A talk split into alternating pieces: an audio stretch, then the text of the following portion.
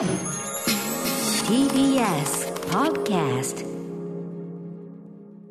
さあ、ここからトルクフューチャーパスト。この1週間でお送りしてきた情報や聞きどころをまとめて紹介して、過去の放送を聞き返せるサービス、ラジコのタイムフリー機能や、ポッドキャスト、ラジオクラウドなど、各配信プラットフォームと組み合わせて、新しいラジオの楽しみ方を提唱しています。番組の公式サイトでは、過去、そして未来のスケジュールを Google カレンダーに載せてお知らせをしています。聞き返す場合など参考にしてください。さらに、Spotify では、番組のアーカイブだけではなく、オンエアした曲のリンクや、ここでしか聞けないオリジナルコンテンツ、アトロク放課後ポッドキャストを配信中です。すべてがまとまったプレイリストが便利でおすすめです。さあ、通常は歌丸さんいらっしゃらないんですが、今日は残ってくださって、歌丸さん、ありがとうございます。は誕生パーティーと聞きまして。ありがとうございます。はいはいはい。私36になります。まあ、とはいえね、あの、レックさんとね、下野さんにお任せしますけど、よろしくお願いします。で、誕生日ということで、えー私はいただいたんですが、島尾さんから、えーリスナーの皆さんにプレゼントのお知らせがあるということですね。はい、えっ、と、そうですね。そのリスナープレゼントの前にですね、ええあの、高木プレゼントもありえます。あるんですか？ありがとうございます。はい。お誕生日ということで明日、何？えっ、と、え、お願いします、スタッフの方。おあらお今ね、後ろから部屋入ってきてえありがとうございます。かわわいいミッキーマウスの紙袋。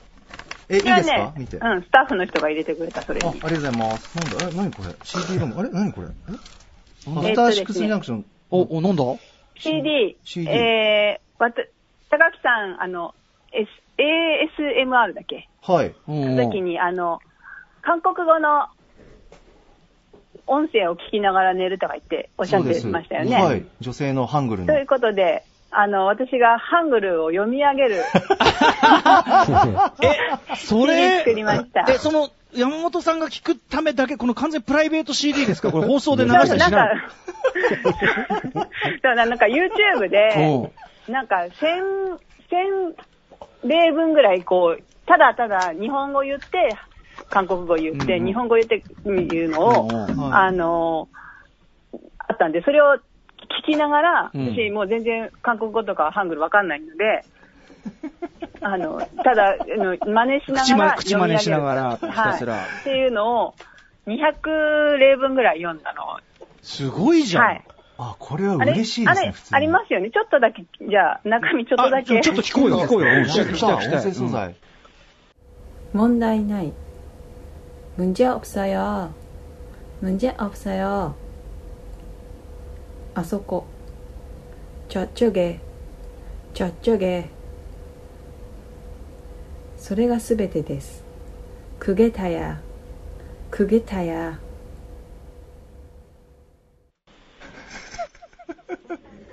何分、え、何分ぐらい撮ってるのこれ。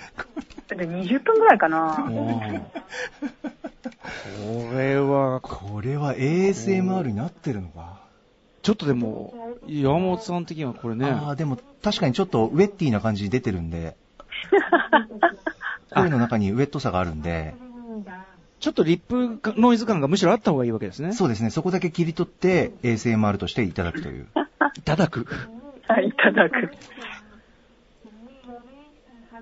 あ、かわいい、しかも。ああ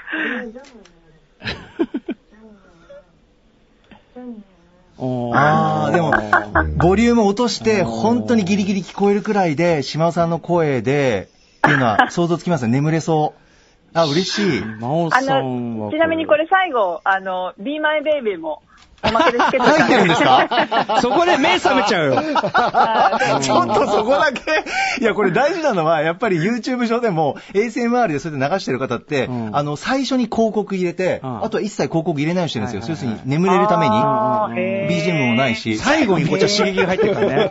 でも、ありがとうございます。最後ね、Be 嬉しい My Baby。まあ、寝ついたあたりで Be My Baby かかると思う。まあでも、いい、いい夢見れるかもしんないね。そうですね。そうですねえー音声素材プレゼントありがとうございます。はい。島尾さんはやっぱりすごいこと考えるな。嬉しい。そう？いやいや、高木さんが喜ぶものって考えたら、はい。いね、最近で一番こう、あ熱くなってたのは、やっぱり ASMR。ですね思いつかないねわ。本当すごいわ。いや、でもあの、音楽、あの、韓国語としては正しいかわかんないんでね。ちょっとねネイティブの方聞いたら。らね、でもそのたどたどしい感じも可愛いのかもね。はい、可愛いって思いました。はい。まあ、かわいいあの、はい、どうぞ。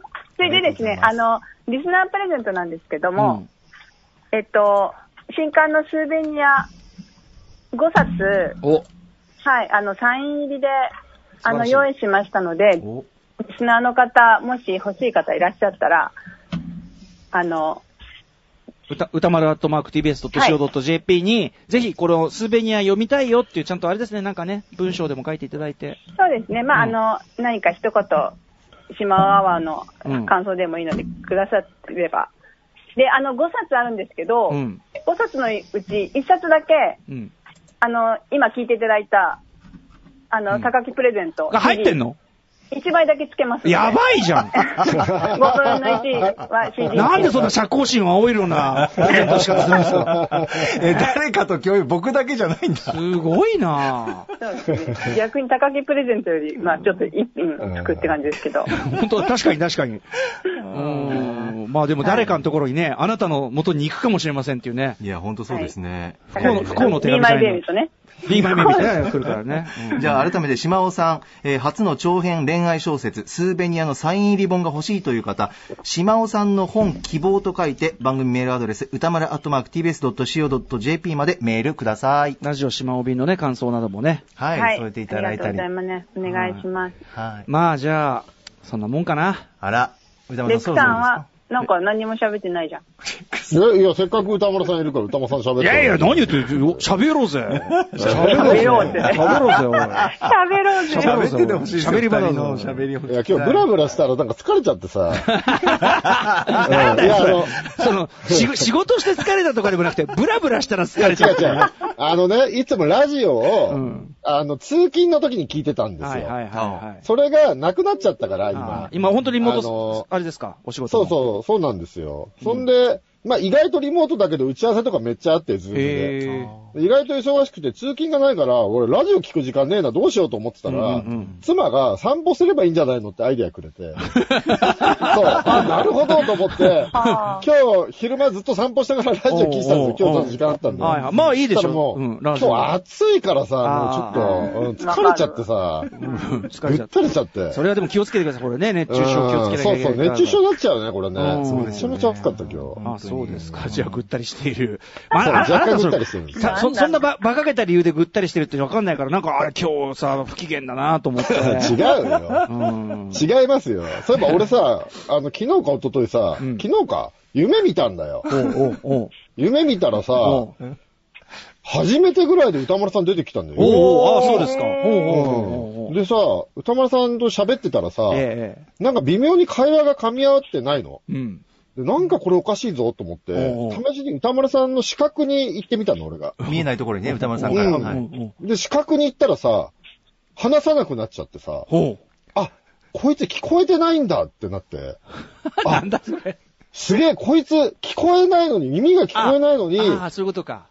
ラジオもライブもやってたんだと思ったら、なんてすごい男なんだと思って、あ夢の中でなんか右が聞こえない歌丸さんだったってことですね。うん。で、感動するやら、切ないやらで、なんか俺夢の中でボロボロ泣いちゃってさ、ああ。そう、そんで、まあ、はっとそこで子供に起こされて起きたんだけど、今日普通に見てたら普通に喋ってるさ、泣いて損したわ、と思ってさ。なんだよ涙返せって感じだよ。あのーめっちゃ元気じゃねえかあの、夢でさ、出てきた印象でさ、文句つけたりするの、本 当にね、よくないんだけど、俺もやってしまいますけどね。うん。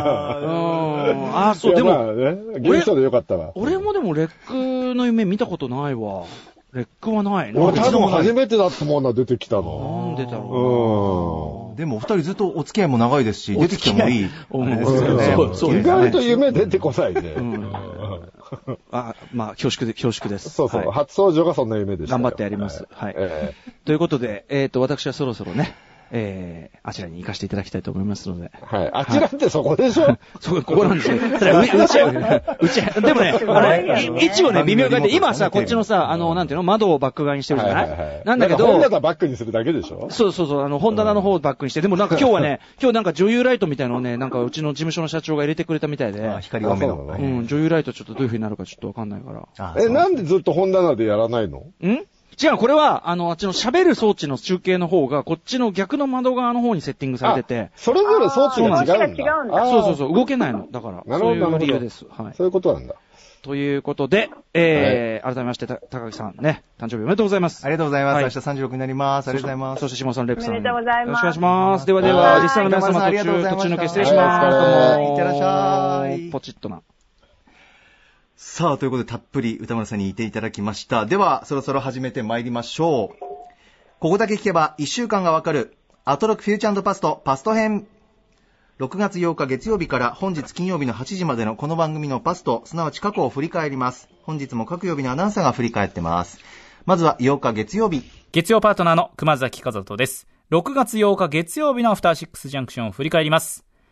6時台のカルチャー最新レポートでは、世界で活躍中の b ボーイ彫刻家、小畑拓さんの個展、オポジットエフェクツについてご本人から紹介をしていただきました。オポジットエフェクツは、東京メトロ表参道駅徒歩およそ5分のところにあります、秋尾長沢ギャラリー青山にて7月11日まで開催中。ただし、オープンしているのは期間中の木曜日から土曜日ということですのでご注意ください。入場は無料となっています。6時半からのカルチャートークには月1レギュラー、新潟在住の覆面プロレスラー、スーパーササダンゴマシンさん登場。プロレスの新たな可能性、アトロク式リモートプロレス実践編ということで、大学時代学生レスラーとして活動をしていました番組プロデューサー、橋本義文改め中条ピロ式と、スーパーササダンゴマシンさんがラジオでリモートでプロレスを披露してくれました。最初これやる前はどうなることかなという感じはしたんですけれども、やってみると、意外や意外、聞けば見えてくる相当こう絵に浮かぶプロレスになっていて大変面白かったです。これ第2弾、第3弾ありそうです。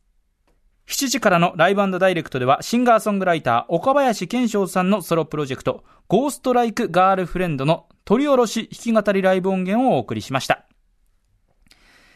8時からの特集コーナー、ビヨンドザカルチャーは、お菓子研究家、福田理香先生による、帰ってきたフード理論特集。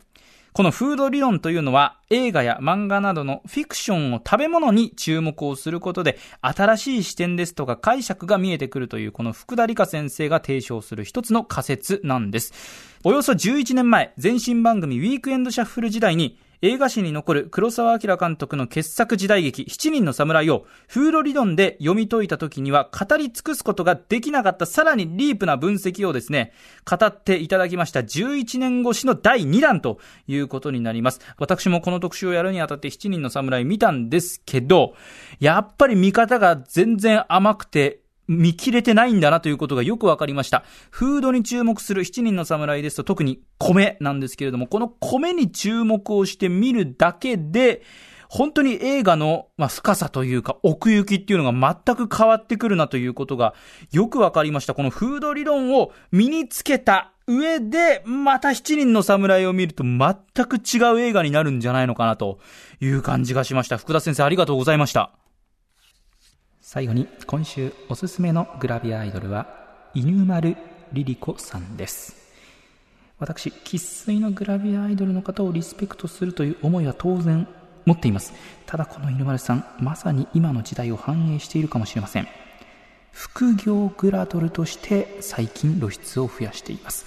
広告代理店に勤務をする傍らグラビア活動も展開してその中で素晴らしい作品を世に出していこうというその姿勢非常にグラマラスですし素敵なんです今後とも犬丸さん追い続けていきたいと思います島尾さんすいません。来年の僕の誕生日、これくらいの ASMR 感で、ちょっと音声素材いただけると、すごく嬉しいですね。了解。さて、レクさん、月曜日いかがでしたか？はい、えー、まずは6時半、えー、スーパーササダンゴマシンさんのリモートプロレス。はい。これ、僕すごい音声コンテンツとして優れてるっていうか、可能性を感じましたええね。ええこれ、今一応ね、ズームでやるってことになってますけど、これ音だけの方がいいんじゃないかっていう感じしましたね。ものすごい想像力かき立てられますね、これ。。しかもプレゼンがメインだから、音だけで全然差し支えない感じしますようんね。うんで、まだちょっとね、荒削りなとこあると思うんですけど、うんこれレフリーの役割とか、実況のね、スタイルが固まってくると、まだまだ面白くなるんじゃないかなと思いましたね。うんうん。で、試合自体はね、中条ピロシキのパワハラで決着っていうね。そうそうですよね。ね、もし、これ月曜でよかったよね。火曜だったら多分、宇垣さん切れてるよね。ハラス、こんなハラスメントね。ああ、宇垣なんか確かに敏感ですからね。ねうんうん 確かに。そう。でもこれなんか、まあね、その権利的とか倫理的な問題はあるのかもしれないんですけど、うん極端なことを言えば、これ試合すると別にレスラー本人同士じゃなくても試合ができる気がしましたね。確かにそうですよね。うんですから、この音声素材ならではのこう遊び白っていうか、可能性も広がってますよね。い、猪木ファンと馬場ファンがね、夢の対決みたいなんで、猪木と馬場のね、試合展開をこう言っていくとかでもできる遊びだし、うんうんうんうんこれ普通に何か、一般の我々とかもこのゲームできるんじゃないかなと思いましたなんかすごいいいアイデアだと思いました。ねこれ、箕輪田くん考えたでしょ？すごいね。箕輪ディレクターが、はい。うんこれは面白いはい、うんちょっと今後も楽しみ。うん。あの、口調が丁寧なのも良かったですね。ああプレゼン右だから足の髪の毛をつかませていただいて、確かにそうですね。そこも面白みにつながってたなんな。か、プロレスあんま見てない人も結構楽しめる感じでしたよね。うん。そう意外に入門っぽい変っぽくなってたかも。本当そうですよね。ちょっとすいません。ズームの画面で、島尾ジュニアが今、ものすごいスピードで舌を出し入れてあちょっと無視しててください。すいません。無視して気てくだになってしまさい。いました。テカテカの唇でベロがベロベロベロ。すいません。無視してくだいやいやいやさい。笑顔になれます。はい。そして8時台、メール来てますかね。はい、メール来てます。えー、ラジオネーム、ふんどしゆで太郎さん、いつもありがとうございます。えー、今週は月曜8時台、福田理香先生によるフード理論で読み解く7人の侍の特集が最高でした。えー、11年前に福田理香先生がウィークエンドシャッフルに出演された際の内容を、熊崎アナウンサーが読み上げ、えー、7人の侍のセリフを歌丸さんが読むという形式で繰り広げた特集の前半部、えー、フード理論が何たるかということ、そして七人の侍がフード映画であり、麦が実るまでのタイムサスペンスなのだということをとてもわかりやすく、それでいて楽しく伝えてくれている内容になっていて、聞いていてぐいぐい引き込まれました。そして、食べ物の食べ合わせのように、映画にも見合わせがあり、七人の侍と見合わせがいい映画として、仁義なき戦いが紹介され、仁義なき戦いは、七人の侍における野武の側の話で、えー主人公である、ん？ヒロ、ななんだヒロの、ヒロノ、失礼しました。ヒロノの登場シーンで、えー牛乳を美味しそうに飲んでいるのは、善人はフードを美味しそうに食べるという、フード理論三原則にも当てはまるという話など、膝を打つ話ばかりでした。ということです。はい。これ、どうでした？高木的にはね、これ参加したかったんじゃないの？いや、もう、めちゃくちゃ入りたかったですね。面白ね、これかったな、、前半などおさらいから始まってね。そうですね。はい。うん。で、あの、聞いてると、あこの辺言い損ねたんだな、言い言い足りなかったんだなってところが、はい。順番に出てきたりして聞いてたんですけど、はい。普通に聞いてたら、最後の最後のオチがすごかったですね。ちょっと感動しちゃいました、僕。いや、本当に、そうで、ですね。ちょっとネタバレになるのでええね、これぜひ聞いていただきたいんですけど、七人の侍は七人の〇〇だっていうね、はいこの気づき、うんしかも気づかせてくれたのがドカベンっていう。いや、本当に。最後のオチが素晴らしかったですね、これね。あ、これは確かに、これに気づいたら、やりたくなりますよ、特集。あなるほどこれ言わなきゃですよ、そっかそっかいや、そっかこれ最後すごかったです。しっかり繋がった見事な着地でしたよね。はい、いや、最後すごかったですね。いや、ほんとなるほどっていう、もうすべてが綺麗に回収されました。歌丸さんの演技も良かったですよね、最初の。あ、そうです。ありがとうございます。そうだ、そうだ。結構作ってたね。っていうことでね。それも含めて、ちょっと皆さんぜひ聞いてみてほしいなと思います。私、月曜は、ええ、すいません、いいですか？ちょっと最初に戻っちゃうんですけど。オープニングの歌丸さんのどうでもいい話が、何話だっけ？忘れちゃったよ。なんだっけ？えっ、とね、えっ、と、歯の手入れの話と、なんか、そうだ、そうだ。なんか手入れする、なんか、水圧で飛ばす？ああ、あれ、買った話ね。あれだ。そう武井敏夫さんが CM やってるやつかな。あと、そうそう、あと、七人さんのあの、松永さんに似てるって話？木村、あのあ、、してた、してた。そうそうそう。あ、死人の侍の登場人物の中で。そうそう。あまあと、トイレが臭い事務所の。確かにいろいろてんこ盛りでしたね。そう。全部ね、オチがすごい甘かった。なんか、不時着だったんですよ、ね。そこ？なるほどね。いや、よ、よくだよ。いや、くだって空気清浄機が結局臭かったって話。そうそうそうそう。自分が臭いんじゃないかと思って、幼いさんに確認したら、嘘マスクしてるんでわかんないっすとか、すごい乱暴に返されてね。ちょっとい言っとかなきゃなと思いました、これは。確熊津さんの、あの、苦労をうんちょっと感じました。その会話の中での？うん。思いつきで喋ってるって全然寝れてないっていうね話。確かに。ちょっと主観っていうか、歯の間に物が挟まれて面白かったな、でも。まあ、島さん的にはぜひそこを聞いてほしいって感じで。ねえ。歯のことはよくわかるんだけど、ご意見番がすごい、すごい顔してる。眉間にしわ寄せうんて、島尾さん。なんだっけ、四十過ぎたら、は、歯茎がすげえ引いてきたみたいな話そうそうそうそう。で、50過ぎたら、自分のね、あの、肛門が緩むみたいな話でし確かにやりまょしたね。ううんん。ちょっと逆の楽しみ方というか、そんな回でしたということで、オープニングもぜひ聞いてもらいたいなと思います。えーちなみに今週の Spotify 限定コンテンツ、アトロク放課後ポッドキャストは、アトロククルーのリモート雑談シリーズを配信中。今回はリモートプロレスの感想戦。もありますし、えー小梅太夫事件の反響、えーそれからアトロククルーが最近見たもの、読んだものについて載っておりますので、ぜひご視聴ください。ちょっとプロレスみんなでやりましょう。やりたいです、ですね私。対決したい。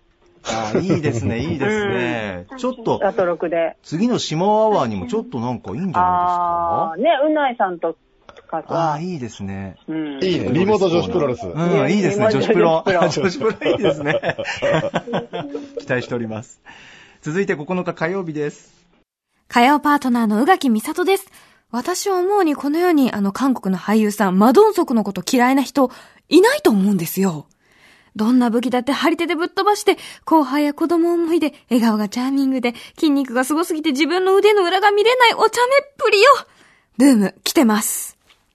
6時最初のコーナーカルチャー最新レポートは、日本を代表するアニメ会社、東映動画の名作が 4K デジタルリマスターで上映されるイベントをご紹介しました。そして6時半からのカルチャートークは、空手家の矢部太郎さんが登場。お父さんにまつわるおすすめの本をご紹介いただきました。特におすすめなのは12月の10日。放送で紹介したセンブリカガール日記はもちろんのこと、私、表題作もすごく好きなんです。生きていれば誰か知らない人の救いになることもあるって、そんなお話です。おすすめ。7時からのライブダイレクトは今年結成10周年を迎えたバンド、チェコノーリパブリックの3人編成でのアコースティックライブ。そして8時からの特集コーナービヨンドザカルチャーは、第35回サンリオキャラクター大賞発表記念。日本のキャラクタービジネスを牽引してきたサンリオを大人目線でもっと知って楽しもう特集。大人たちの日常にも溶け込み、今や目にしない日はないというくらい様々なコラボをこなすサンリオのキャラクターたち。そんな彼ら彼女らの人気ナンバーワンを決める総選挙、サンリオキャラクター大賞が火曜日に発表されました。昭和から令和にかけ、時代の映し鏡として機能し、巨大コンテンツとなったサンリオキャラクター大賞。その足取りをたどりながら、人気キャラクターたちの魅力や、世界のキャラクタービジネスを変えたサンリオの戦略を、若手ライター、沖ありささんに解説いただきました。いやー、知れば知るほどサンリオ、押せます。サンリオ自体のあの懐の深さ、目線の新しさがあるからこそなんでしょうか。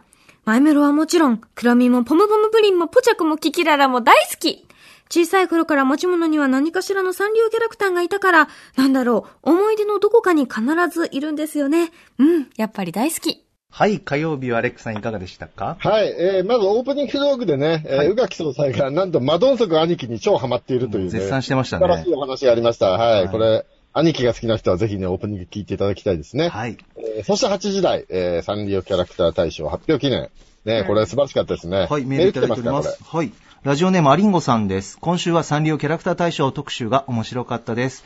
毎年行われているサンリオキャラクターランキングは、サンリオから発行されているいちご新聞が発祥となっているとのこと。子供の頃サンリオ大好きで、いちご新聞を買っていた私は、いちご新聞まだあるんだと懐かしい気持ちから特集が始まりました。サンリオの収益の7割がライセンスビジネスであるということや、歌舞伎や宝塚などともコラボレーションしていること、また、LINE ライブをしているキャラクターや、サンリオピューロランドでアルバイトをしていたキャラクターなどなど、子供の頃は決して知ることがなかったサンリオの実態とビジネス形態が明らかになっていって、新たな魅力を発見することができました。キャラクターそれぞれにもパーソナリティがあり、サンリオピューロランドでは推しキャラクターに会うことができ、交流の場にもなっているという話からも興味が湧きました。サンリオピューロランド暑い、行ってみたいと思った回でした。ということです。はい。僕もね、姉がいたんで、いちご新聞育ちなんですよ、意外と。そうですかねん。毎月読んでましたね。へーはい。なんか、切手、切手で買うんだっけ？なんかそんなんですよね。特殊馴染みがないんですが。いちご新聞。ん？読んでましたよ。私、あやっぱりね下北沢にサンリオショップが確かあっあて、、店で買えるんだ。店で買ってた気がする。へへーーうん、いや、か、あまあ私が買ってたっていうか、友達が買ってそれを回し読みしてたりとかしたのかな。へえ。ちなみに僕、今もう違いますけど、前勤めてた職場が、あの、サンリオさんの近所で、えっと、喫煙所でよく、あの、キティちゃん三代目デザイナーの山口優子さんをお見かけしましたよ。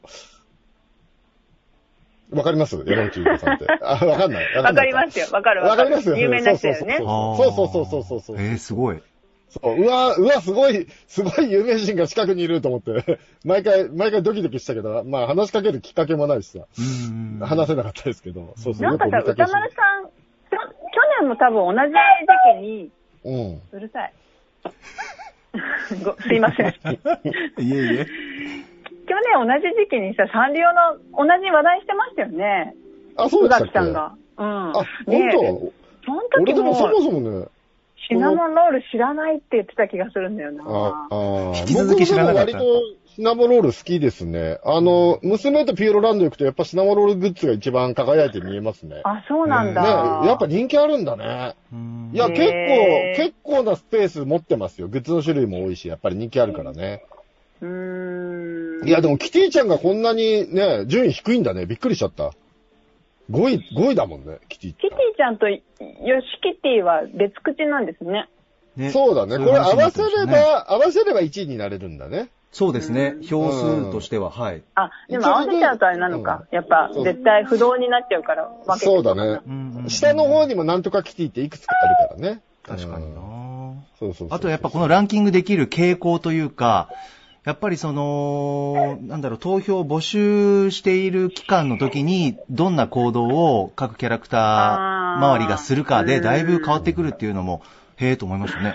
なんかでも海外ランキングとか見たら、ね、国によって全然違うのね。人気あるキャラが。そうですね、面白かったそうそう。ですね。で、国によってはヨシキティ1位の国結構いっぱいあるんそう、ですよヨシキティの存在感すごいなと思ってそう。。だから、ヨシキさんのファンだからとかじゃなくて、ヨシキティがキャラクターとして海外で愛されてるってことですよね、これ。そういうことですよねね。。いや、でも僕、インスタグラム僕とか最初、冒頭聞いてたからさ、ヨシキヨシキって言うから誰かと思ってさ、高橋ヨシキさんかと思って最初。ね、そっちじゃないでも、んだね。キティちゃんっぽさある、あるかもしれないですね。ヨシキさんが。いや、でもこれね、そのビジネスの仕組みとか分かったの面白かったな。そうですね、歌丸さんたくさん聞いてくださって、興味深かったです、そう本当に。その辺すごい面白かったね、ね、篠田麻里子みたいなバイト上がりのキャラがいるとかね。そうそうそうそうそうそう。設定が細かいよね。ね。なんかやっぱりこう、なんていうんですかね、人間味を出した方がいいのかな、キャラクター勢もと思いましたね。うんなんか例えばこう、キャラクター側が、まあネット上で、ちょっとこんなことがあって助けてよ、今状況ちょっと厳しいよとかっていう、やっぱりこう、あの、僕たちに訴えることで、まあ票が多くなったりとか、うん人気も上がったりとかっていうところもあったりとか。そう。あと国によってはさ、黒みが1位の国結構あるんですね。黒み人気あるんですよ。そうですね。ね、あのキティちゃんの。のライバルみたいなやつ。うんううんん、あれ人気あるんですよね。ねイギリスとかは黒み1位だった気がする、確か。だから各国でいろいろあるんでしょうね。そうそう。やっぱ若干ね、パンキッシュな感じだからね黒みは見た目がね。イギリスで人気あるのかもしれないですね。うんうんうんうんちょっと皆さん改めてサンリオキャラクター大賞特集聞いてみてください。はい。さあ、10日水曜日参ります。水曜パートナーの日々真央子です。6月10日水曜日の放送を振り返ります。6時台前半のカルチャー最新レポートでは、和歌山本屋プラグの島田翔太さんとお電話でした。島田さんと京都にあります経文社一条辞典の鎌田さん、そして大阪にありますトイブックスの磯上さん、この本大好きお三方で始めたラジオ、三本ラジオについて伺いました。次回のテーマはミステリーだということです。一杯飲みながらゆるゆると本大好きなお三方のお話に耳を傾けるのもいいかもしれませんよ。そして6時台後半のカルチャートークでは、酒場ライターのパリッコさんに、このご時世にぴったり、そして必ず必要と言えるでしょう。オンライン飲み会におけるもっとちょっと楽しくなるようなテクニックをご紹介いただきました。そのテクニックの一つとしては、みんなで同じお酒、同じおつまみをいただくというテク。実際に我々もですね、やらせていただきましたが、楽しかった。同じものをこう味わうということだけで、繋がってるなという感じがあるんですね。紹介していただいたタルハイクラブという新しく出たチューハイ、缶チューハイですけども、アルコール度数は8%。ありがたい !8%! 万歳そして7時からのライブダイレクトは、都内某所の遠隔スタジオから MCAT さんによるライブパフォーマンス。もう聞いているだけで元気が出てくる AT さんのパフォーマンスを堪能いたしました。来週は小規模編成の DA PUMP さんが登場です。いや、どうやら本場のテレフォンブッキングに近づいている気がする。そして8時からの特集コーナー Beyond The Culture は、春日太一先生による時代劇超入門特集脇役編をお送りいたしました。作品を固める脇役に注目することで、時代劇がより楽しくなる。春日さんらしい見事なレクチャーで、また一つ時代劇の楽しみ方を学びました。本当に毎回の特集で思うんですが、春日さんのお話を聞いただけで、こう時代劇の長編対策を5、6本、いや、もっとかな、見た後のような重量感と達成感があります。もちろん今回も、もうやりきったと聞いてるだけで、伺ってるだけで、そんな感じがしました。脇役と言いますが、脇という言葉では足りません。脇だなんて言えないほどに、味の濃いお三方のご紹介。今回ももちろん満腹であります。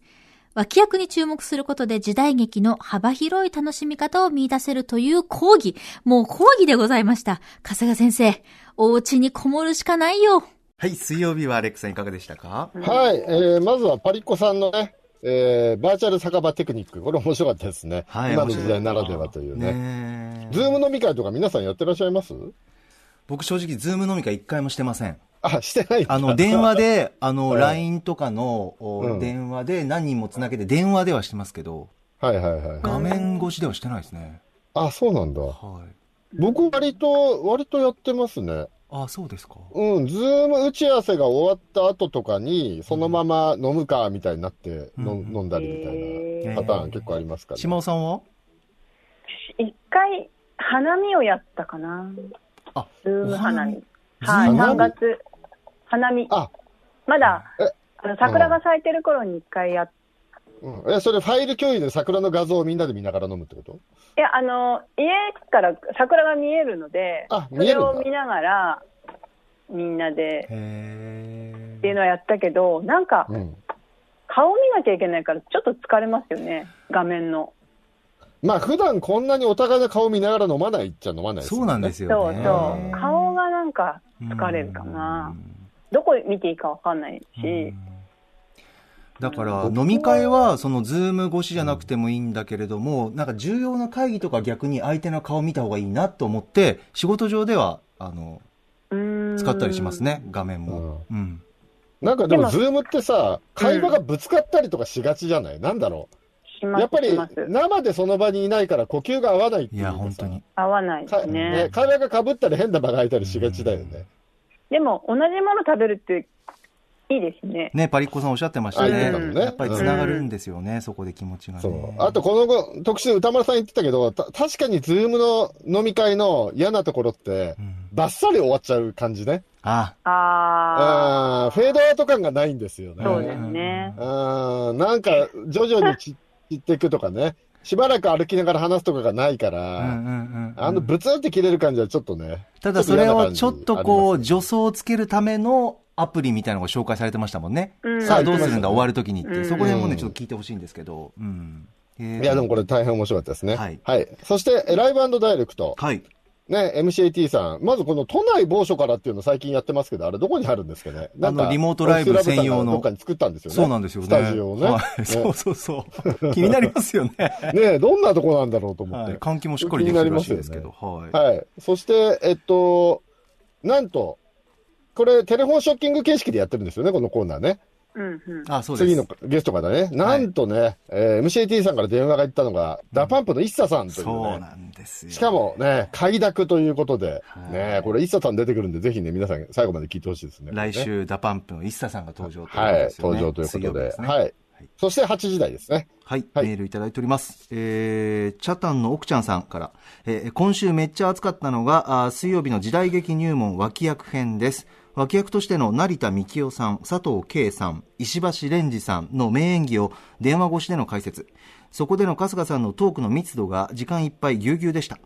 そして歌丸さんと日比さんが、春日大志さんの話にビンビンと圧倒されているのも、ラジコ越しに伝わりました。また私が脇役編の中で特に熱かったと感じたのが佐藤圭さんが必殺シリーズの3つのエピソードに出た時の解説です必殺シリーズ好きの私には震えが来るほどのトーク力素晴らしすぎます。次回春日大志さんが出演する機会には時代劇入門必殺戦でお願いしたいのは私だけではないと思います。ということです。なるほど。はい。これまずね、成田幹夫さんから始まったんですけれども、あのーまず僕、なるほどと思ったのが、ええ。成田幹夫さんのことを斎藤隆夫顔とカッパしたのが素晴らしいですね。言われてみれば確かに、ゴルゴ13とかによく出てくる顔だと思って。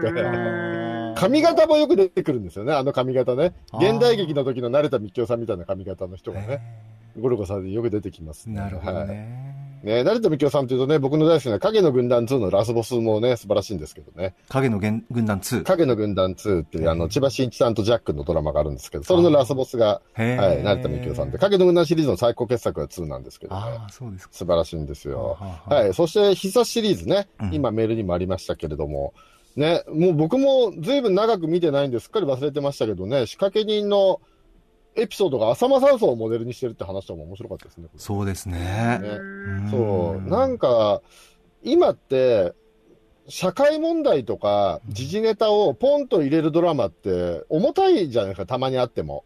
うん。で、大概は身の回りの問題ばっかりであんまり大きいテーマ扱わないのが多くて、どっちかというとね、今、日夜さんの方がそういう社会問題扱ってますよね。ハグッとプリキュアとか、鬼太郎のロッキーとか毎週ね、社会問題やってましたから。はははだから時代劇っていうのは、そういう社会問題をあの入れやすかったんだけど、うん。なくなっちゃったから、そういうのをね、感じさせるドラマって減ってるなぁなんて思いながら聞いてたんですけど、あはい。で、ちょっとね、これ、あの、一応苦言というか、あの、気になったことを言っておくと、あのー佐藤圭さんのね、お話をして、え3作品、必殺仕掛け人、うん。必殺仕置きや家業、はい。えー新必殺仕置き人って話あったんですけれども、うん。各作品語ってるとこに、スタッフが BGM 殺しのテーマかけてくれてるんですけど、うん新必殺集金のところで、新必殺仕事人の BGM がかかってました。ああなるほどこれはちょっといただけないですね。なるほどなるほどなぜ新必殺仕置き人のところで思い出の糸車がかかってるんだよっていうね。うん、これはいかんぞと思いながら聞いてましたから。はいなるほど。ちょっと改めていただきたて、いそうですね、ラジコのタイムフリーで皆さん。うん、多分、春日さんも気になってたと思いますよ。ただ時間が押してたから突っ込めなかった。春日さんごめんなさい。えーリスナーの皆さん、ちょっとね、ラジコのタイムフリーでチェックしてみてください。ねでも本当、久シリーズ僕も大好きなんで聞きたいですね。はいぜひ、ぜひ、えー、久シリーズやってほしいですね、特集ね。はいはい。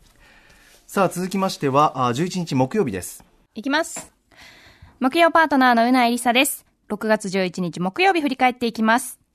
6時台前半のカルチャー最新レポートは、東京竹橋にある東京国立近代美術館の最新状況を伺いました。イギリスの現代画家、ピーター・ドイグさんの日本初の個展が今日から再開するということです。こちら予約制なので、ぜひ皆さん予約してから行ってみてください。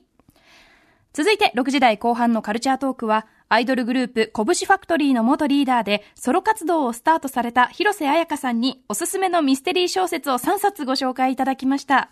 私が特に真っ先に読みたいと思ったのはですね、マリーユキコさんの人生相談という作品です。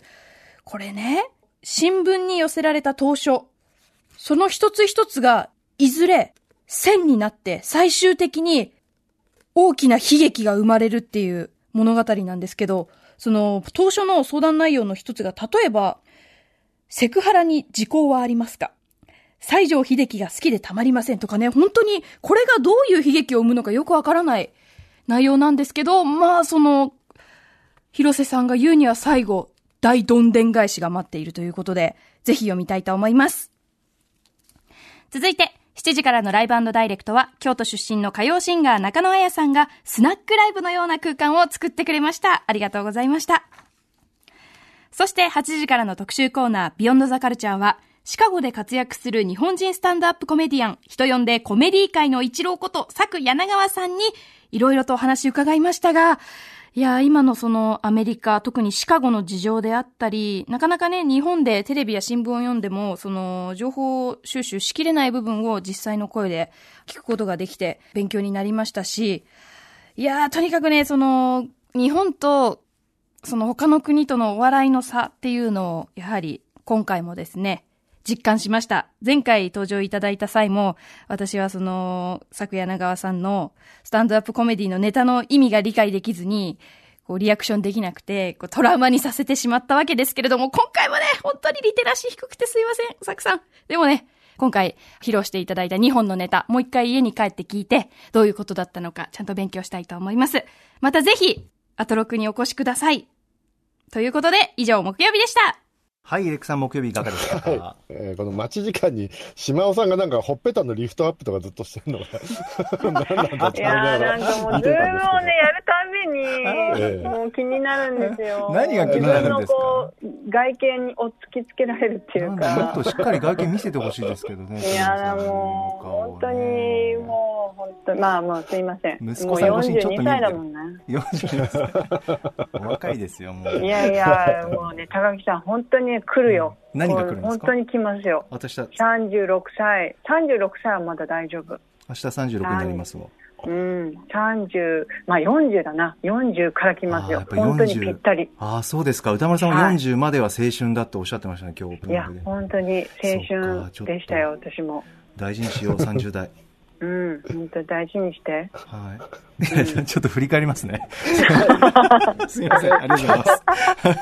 えーっと、まずは7時台ラスト。はいラジオできるかな、リップノイズ問題っていうのは、これは高木が好きそうだなと思って聞いてました。あ、これ私、あの、すごく面白い内容ですし、リップノイズ消すためにどうしたらいいのかなって、いろんな工夫とか、あの、紹介してて聞いてほしいんですけど、ええ僕ね、まずね、リップノイズって、そういうノイズなのかって思うんですよね。あなたは好きだからでしょ？大好物だから？基本的に、その、例えば、ずっと昔から思ってるのは、例えばこう、くちゃっていう音とか、喋ってる時のペチョペチョっていう音とかって、うん僕 ASMR 好きなので、まあそういう音、うん人が喋ってる時に、喋り声の中のそういう音ばっかりを聞き取ろうとしちゃうんですね、癖で。うん。うんだし、もともと耳がいいから、普段から聞こえてるわけだもんね。聞こえてますね。これが。聞き取れちゃううというか。ん。うん。だから、リップのノイズって僕の中で存在しないんですけど、皆さん不快なものなんですか？そもそもノイズ。ノイズなの？これは。うん、どうだろう。まあ僕は耳があんまり良くないから、うんえっと、このメールを送ってくださった方のは割と音量が大きいなと思って聞いてましたけどあね。ーうん。なんかウェットし、ウェッティな感じっていうか喋ってる時のね、そういうのって、なんか心地いいんですけどね、逆に。あ、あった方がいい派。あった方がいいくらいの。それは別に男女問わず。そうですね。うん、島さんなんですか？うん？んあ、中学校の時に、はい。あの、放送部員が、あの、給食中に放送か、あの、ラジオ、なんていうのかな。なんか、こ給食中に放送あったりするじゃないですか、校内放送で。はいね音楽かけてうんうん、ちょっと喋ってみたいな。うんその時にすごいね、こう、あの、ノイズが激しい人がいたんですよ。ああ、ちょっとくちゃくちゃっとこう、喋ってる時に音がする。うん。それね、やっぱちょっと食欲があ減退あ、そうはしたかなと思う。なんですね。へえ、そうか。やっぱ人によるんだ。うん。僕でも解決策音楽としてはね。う。うんん音楽聴いてる時に、うんあの、歌う人のこう、息継ぎみたいなのは、はいあの、好きですけどね。うんあ、ブレス、ブレスみたいなね。そうそう、ブレスは見うんつけて、なんか燃えてましたけどね、うん好きな。なるほどね。なんか ASMR 時代でそういう音が心地いいとかゾクゾクするっていう時代に入ってて、そういう分野があるのに、いまだにこういうのはの、これ、こういうリップノイズこそまさにちょっとそういう音だったりするわけですよね。だから不思議だなと思って人間。ど、ど、人によるんだ、心地よさという。高木さんってすごいさ、特殊の卵をたくさん持ってますよね。卵？うん。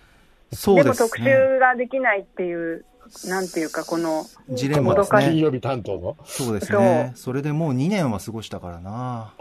次3年目ですね、もうね。何を話してるんだって。すみません。はい。あ時間がない、一瞬だけ、はい。えっと、8時台、ね、ススタンダップコメディ、はい。これ面白かったのが、えっと、スタンダップコメディの話だけじゃなくて、そこから今のアメリカの状況、そうなんですよね。今の。暴動の状況であるとか、コロナの状況であるとかっていうところが見えてくる、アメリカ社会が見えてきたのが面白かったんですけども、すごいなと思ったのが、うないさね。ん。面白くないものは面白くないっていうか、わからないものはわからないっていうそうなの。かやっぱアナウンサーの方って、職能として、とりあえず、ゲストの方がいらっしゃったら、面白がる癖ついてるじゃないですか。はい。この人はそこに迎合しないのがすごいですよね。そうですね。うん、これ山本さんから見てどうなんですか？僕はすごいなと思ったんですけど。あ、あのー本当に嫌味なく素直に、えっと、うんちょっとピンとこないっていうのを、まあ、どう周りに伝えるかっていうのも、これもスキルですよね。だから、うんうないの場合は、そうそうこう、無邪気に、素直にっていうのが、ですよね。なんか、わかそんなにんないっす相手を不快にさせずにそうそこ言うのがが大事で天すよね才だな、この人ってやっぱそうです思いましたね。ね。顔が上げられないって言ってたもんね。そうですね。ちょっと胃が痛くなっちゃった。ねそんなチャーミングなところもありつつっていうね。でも各曜日で私ちょっと聞きたいですね。どう、ええどういう、あの、アナウンサーごとにどう、どんなリアクションをしていくのか、回っていただきたいです。柳川さんに対してちょっと柳川さんに。ああ、そうですね。うん。僕はそうですね、あの家で聞いてたりとかして、あの、サクさんのネタが終わった後は、こう、なんて言うんだろう、無表情でしたね。そんなん言っていいポーカーフェイス。後半、歌丸さんもう難しないさんみたいにな。ってたしねだっ。て、ズームでは難しいこの後来週1週間の予定です。After Six Junction. では来週1週間のアフターシックスジャンクションの予定を一気にお知らせします。まずは15日月曜日。6時半のカルチャートークはラジオ DJ イタリアカルチャーの伝道師野村正夫さんにおすすめのイタリア映画紹介してもらいます。7時からのライブダイレクトトラックメーカーマムさん。8時は今世界的に注目されている環境音楽についてバンド森は生きているの元メンバー岡田拓郎さんに、えー解説していただきます。続いて16日火曜日、6時半は音楽ライターの渡辺志保さん登場。7時のライブはバンドウォンクの2人編成でのスタジオライブです。8時は、じゃじゃじゃじゃーんは運命じゃなかった特集。ベートーベンの運命は誰よりも忠義を尽くした一人の秘書によって作られたものらしいです。その全容をライターの影原志保さんに解説してもらいます。17日水曜日、6時半は映画秘宝編集長の岩田和明さん登場。7時は DA PUMP の小編成でのライブ、 ISSA さん登場します。8時からはバーチャル空間を利用した現実の美術館やアーティストたちが行っている取り組みについて、フリーライターの黒沢由紀さんに解説してもらいます。18日木曜日、6時半からはライターの中溝康隆さんが登場。プロ野球開幕直前の原辰徳監督最新情報を伺います。7時はシンガーソングライター、信濃八重さん。